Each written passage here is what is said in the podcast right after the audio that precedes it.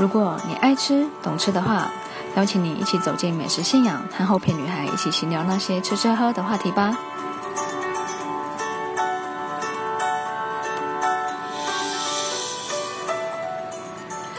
欢迎来到美食信仰，我是主持人后片。现在啊，正在收听频道的你们，如果刚好是小资族的话，应该多多少少都在公司吃过下午茶吧？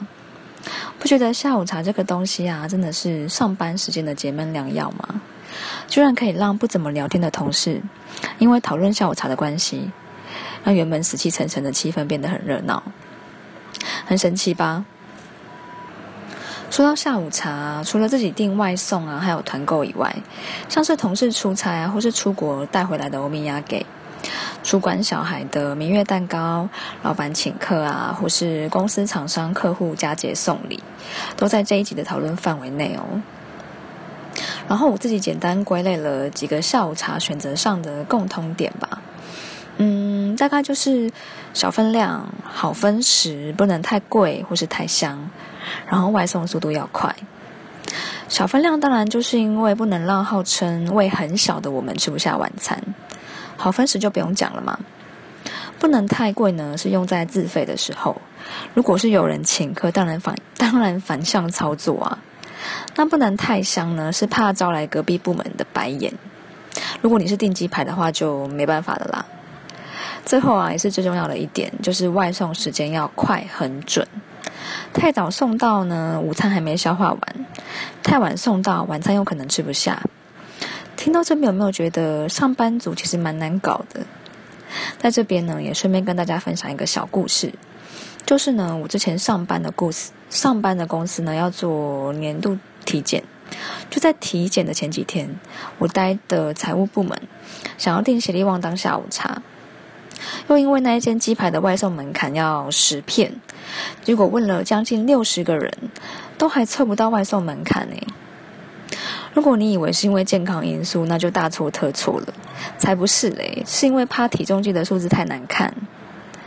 哇，只能说这应该是上班族捍卫体重的最后挣扎了吧？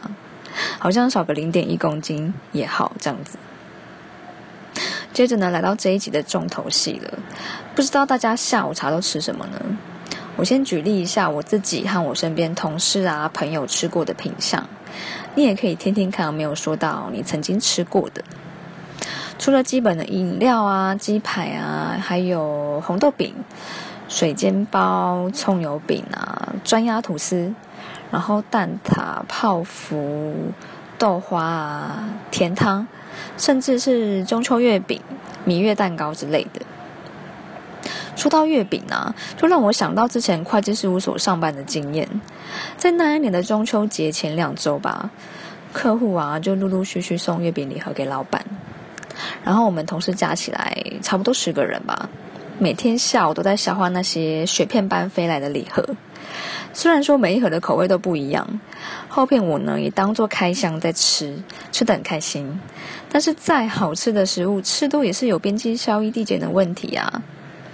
所以压垮我的最后一根稻草，就是老板那一年发给我们员工的中秋礼盒，就是三盒一模一样芋头咸蛋黄口味的蛋黄酥。哇，吃到最后我都快吐了。最后啊。我也怕他们过期丢掉又浪费，只好赶紧分装送给我的亲朋好友这样子。啊，说完刚刚那个可怕的月饼经验，赶快来赶快来说一下我自己喜爱的下午茶名单压压惊。第一个要跟大家分享的呢，就是路易莎的姜汁烧肉专压吐司。我相信应该蛮多人有吃过的哦，因为在 YouTube 上面也蛮常看到很多人在开箱。那我第一次看到呢是。我第一次吃到啦，是在公司订下午茶的时候。那时候好像是公司要庆祝什么东西吧，然后董事长就大手笔说要请我们喝饮料跟点心，然后负责订的同事就订了路易莎的轻食。我那时候是点德肠 cheese 蛋，我已经觉得蛮好吃的喽。然后后来听到就是我们的副董事长在推荐他手上拿着的那个酱汁烧肉口味，很好吃。然后甚至还跑去称赞一下订餐的同事，很会订。哇哩嘞！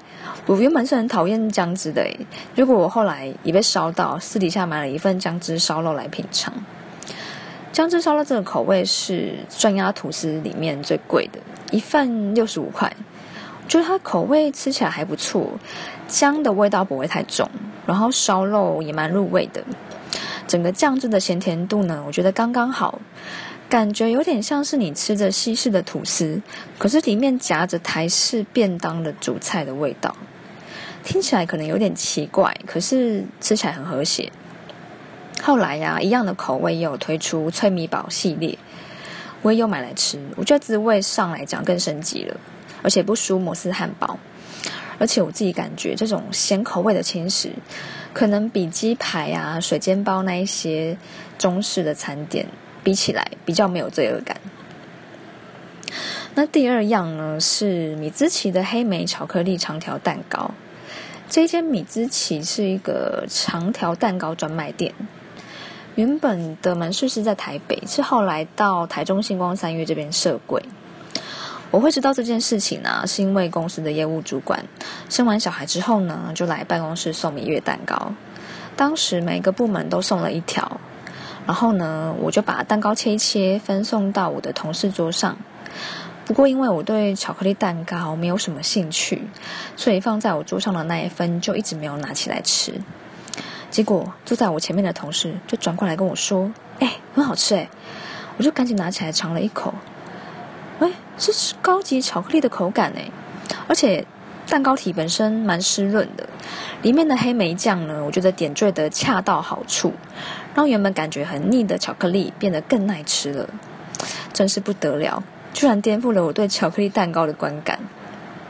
于是呢，激起了我的美食魂，马上呢就看它包装盒上面的线索，Google 找到这一间米兹奇的位置。后来啊，我还特地去台中星光的门市光顾了两三次，这样一条黑莓巧克力。要台币两百七十元吧，跟奶冻卷比的话不算便宜，不过以尝鲜的角度来讲，这个价格应该还能接受。然后啊，我也吃过他们家的招牌，就是枫糖布丁乳酪，但是我吃完之后还是觉得黑莓巧克力比较好吃。补充说明一下，我刚刚不是提到台中的星光三月吗？自从啊，他这两年好像是去年吧，开设了。B two 的美丽市场，那一边可以说是伴手礼专卖店的空间。伴手礼变得非常好买诶，里面集结了很多台中的知名品牌啊，还有其他县市的欧米亚给，有点像是小型的北车伴手礼店。设柜的除了我刚刚说的米兹奇，还有新煮的村上布丁蛋糕。云林西罗的马吉大王，还有台中在地的雅森洋果子啊、宝泉啊等等，有兴趣的朋友也可以去挖挖宝啦。只是要小心，荷包很容易失手。最后一样呢，台中的朋友要仔细听哦。这一间是在台中机密园区附近的雅米斯烘焙坊，他们家的泡芙跟蛋挞我超级推荐的。为什么会知道这一间呢？是因为有一次。雅米斯到了我朋友的公司做服委会的推广，然后我朋友吃完之后，哎，惊为天人。没过多久呢，就跑去门市帮我买，想说也让我评鉴看看这样子。那他们家呢的泡芙一盒两颗三十元，蛋挞呢一个三十，买两个会特价五十元。这个价格是我今天介绍的口袋名单中最亲民的。说到泡芙啊，我一向没有太大的好感，因为我以往吃到的泡芙里面有满满的卡士达馅，吃起来很腻口以外，奶油感还很重诶，感觉里面有很多反式脂肪，吃完一整颗可能要跑个操场十圈才能够消耗完它的热量。不过雅美斯的泡芙内馅虽然一样是卡士达，不过它的质地呢比较偏流质一点，不那么粘稠。吃起来我觉得有淡淡的鲜奶香气，简单讲就是泡芙界的雅尼克生乳卷。这样讲不知道大家懂懂不懂那个意思吼？就是吃起来呢比较清爽，然后带一点天然的奶香味。享用的过程呢也不用担心说自己要跑操场这样子。那接下来呢就是他们家的蛋挞，我自己是比较偏爱吃蛋挞啦。那这间蛋挞呢，它比较偏德式布丁的做法，上面会有一点点焦糖，主要是内馅取胜啦。我觉得内馅最难的是，就是要做到甜度刚刚好，顶到你的味蕾极限，不能太多也不能太少哦。然后香草跟鲜奶油的香气比例也很关键，彼此的保彼此的味道都要保留住。我吃完他们家蛋挞的心得是。他们的内馅跟肯德基不相上下哎，所以如果你也很爱吃蛋挞的话，又刚好住台中，就麻烦你跑一趟尝尝这份平价的美味吧。刚刚讨论了很多下午茶的话题，吃美食虽然是很重要了，但其实帮忙订美食的人也很辛苦哦。接下来啊，我要告诉大家那些帮忙订下午茶的同事们有多难当。像刚刚提到的协力旺啊，有十片鸡排的外送门槛，为了要凑齐，订餐的人要跨部门去询问。啊，如果办公室又很小，有人被唠高没问到，很容易得罪同事。但如果要地毯式的问，揪起来又会很大团。除了点餐时间会拖很久，收钱数钱还会收到 K 笑。最后呢，顺利跟店家点完餐以后，约定时间到了，餐又没送到。会很怕被大家骂，所以啊，唉，在公司帮忙订便当、订饮料、订下午茶的人是很辛苦的。下一次要多多体谅他们，好吗？刚刚那一那个那一趴呢，其实是 我骗我私心的抱怨时间。但是呢，的确，所有美好的背后呢，都需要有人默默的付出啦。听完我分享那么多下午茶心得，你们也有一手私藏的下午茶名单吗？后片我也很想知道，说你们私底下或是公司常常订的下午茶有哪一些？可以的话，在 IG 私讯或是留言让我知道，好吗？最后呢，节目的尾声来到了得来速时间，今天就不玩猜谜了啦，单纯跟你们分享资讯。不知道大家有没有发现啊？近几年适合一个人享用的平价甜点越来越多了。像是全联联名的季节性甜点啊，还有 Seven 也看得到四方鲜乳的布丁跟布雷塔，然后前阵子也有像跟基隆联珍联名的芋泥圣乳卷跟布丁塔，连全家也有自己的品牌的泡芙跟舒芙蕾。跟大家分享一个社会观察哦，在二零一二年呢，《天下》杂志就曾经报道。根据二零一一年母亲节蛋糕预购的数字显示呢，适合分享的长条形及小规格蛋糕，在热销前十名的品项中占了一半哦。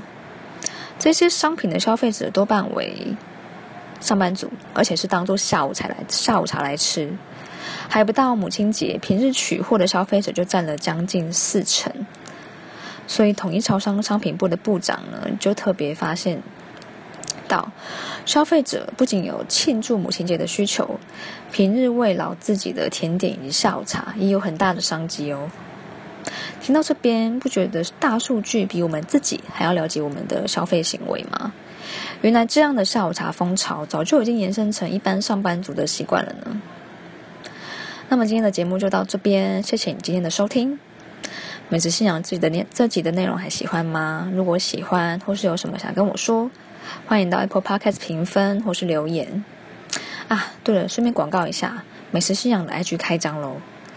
因为还在想要用什么方式呈现内容，所以点进去呢，看到有蜘蛛网是正常的。那么连结呢会附在这集资讯栏。我是后片女孩，下次见喽，拜拜。